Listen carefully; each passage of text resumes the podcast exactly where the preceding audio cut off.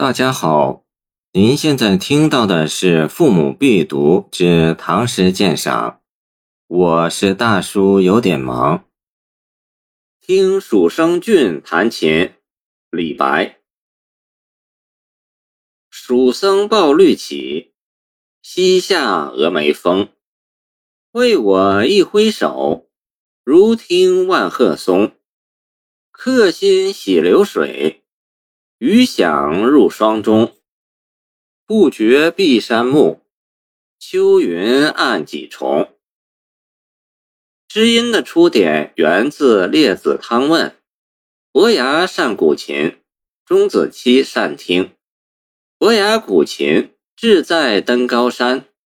钟子期曰：‘善哉！峨峨兮若泰山。’志在流水。钟子期曰：‘善哉！’洋洋兮若江河，高山流水遂成为朋友间知音的代称。李白与蜀僧俊不仅是四川老乡，而且早就认识，心仪已久。他在另一首《赠宣州灵元寺仲峻公》诗中说：“风韵一江左，文章动海鱼。今日逢之顿。”高谈出有无？能得到李白如此倾倒的人，必是高人高僧无疑。而高僧俊能为李白倾心奏琴，也必是李白为知己知音。就一般而言，俊并非僧人法号，而是俗名，排名第二。李白在诗中以俗名相称，可见他们的关系非同一般。诗前三句写俊奏琴，后五句写李白听琴，奏与听复叠成章，善奏与善听为宾主的关系定位，惺惺相惜，情志相得。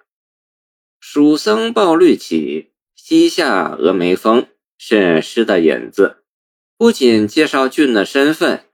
而且一抱一下，生动地勾勒出其超逸的精神风采。俊抱的绿绮是琴中妙品，抱乃亲密动作。当年司马相如曾为自己心爱的琴取名绿绮，并且由此演出一段与卓文君私奔的风流佳话。司马相如与卓文君也是蜀人。暗示李白胸中缠绵的故乡情节，而下并非指俊刚从峨眉山下来，而是描写高僧气定神闲、飘然而至的情态。那简直就是一座天下秀的峨眉山。唐代似乎还没有公开的演奏会，高手们只是在朋友间献艺娱乐。如孟浩然诗云：“欲取鸣琴弹。”恨无知音赏，夏日南亭怀心大。次二句，为我一挥手，如听万壑松。奏与听是双方互动，一挥手是演奏者的气度与技艺，万壑松则是接受者的感知与联想。这万壑松风自然与峨眉山与四川有关。李白《蜀道难》有句。枯松倒挂倚绝壁，飞湍瀑流争喧辉。高音似山，低调若水。客心洗流水，余响入霜中。余音袅袅，淡出一个舒缓悠远的境界。对于李白来说，是听者，是客，又是在客地听到了乡音乡情，怎能不激发对于故乡的回忆与思念？客心洗流水，应是流水洗客心的倒装，完全是天籁之音。流水与霜中对应，用高山流水典故；余响也用两点：一是列子汤问，余音绕梁，三日不绝；二是山海经中山经，峰山有九中焉，是之双名。郭璞注。霜降则钟鸣，故言之也。诗从知己知音过渡到相心相情，如流水行云，不着痕迹。这是李白特别高明之处。此时，李白完全沉浸在对于故乡的怀念之中。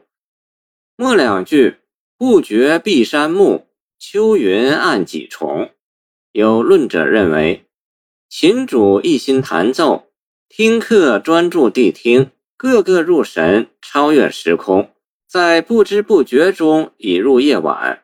本来高爽的秋天，已是层层灰云积聚，把碧绿的山峰包围了。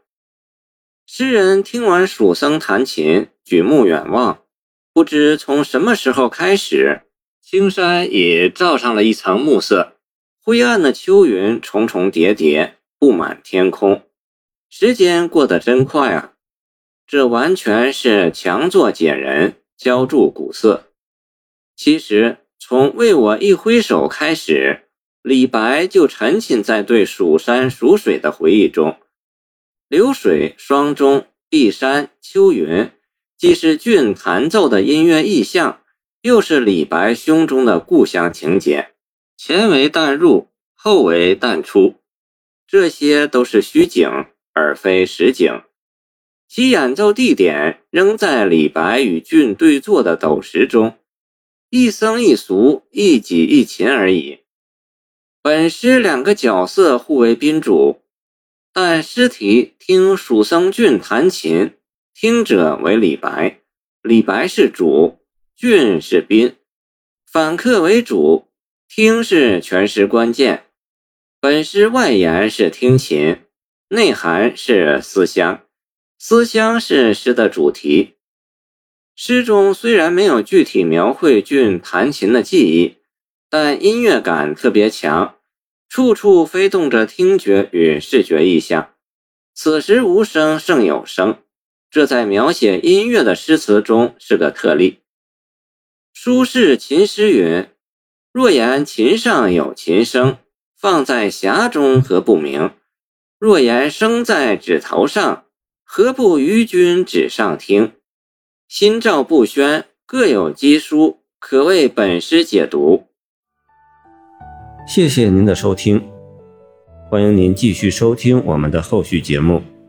如果你喜欢我的作品，请关注我吧。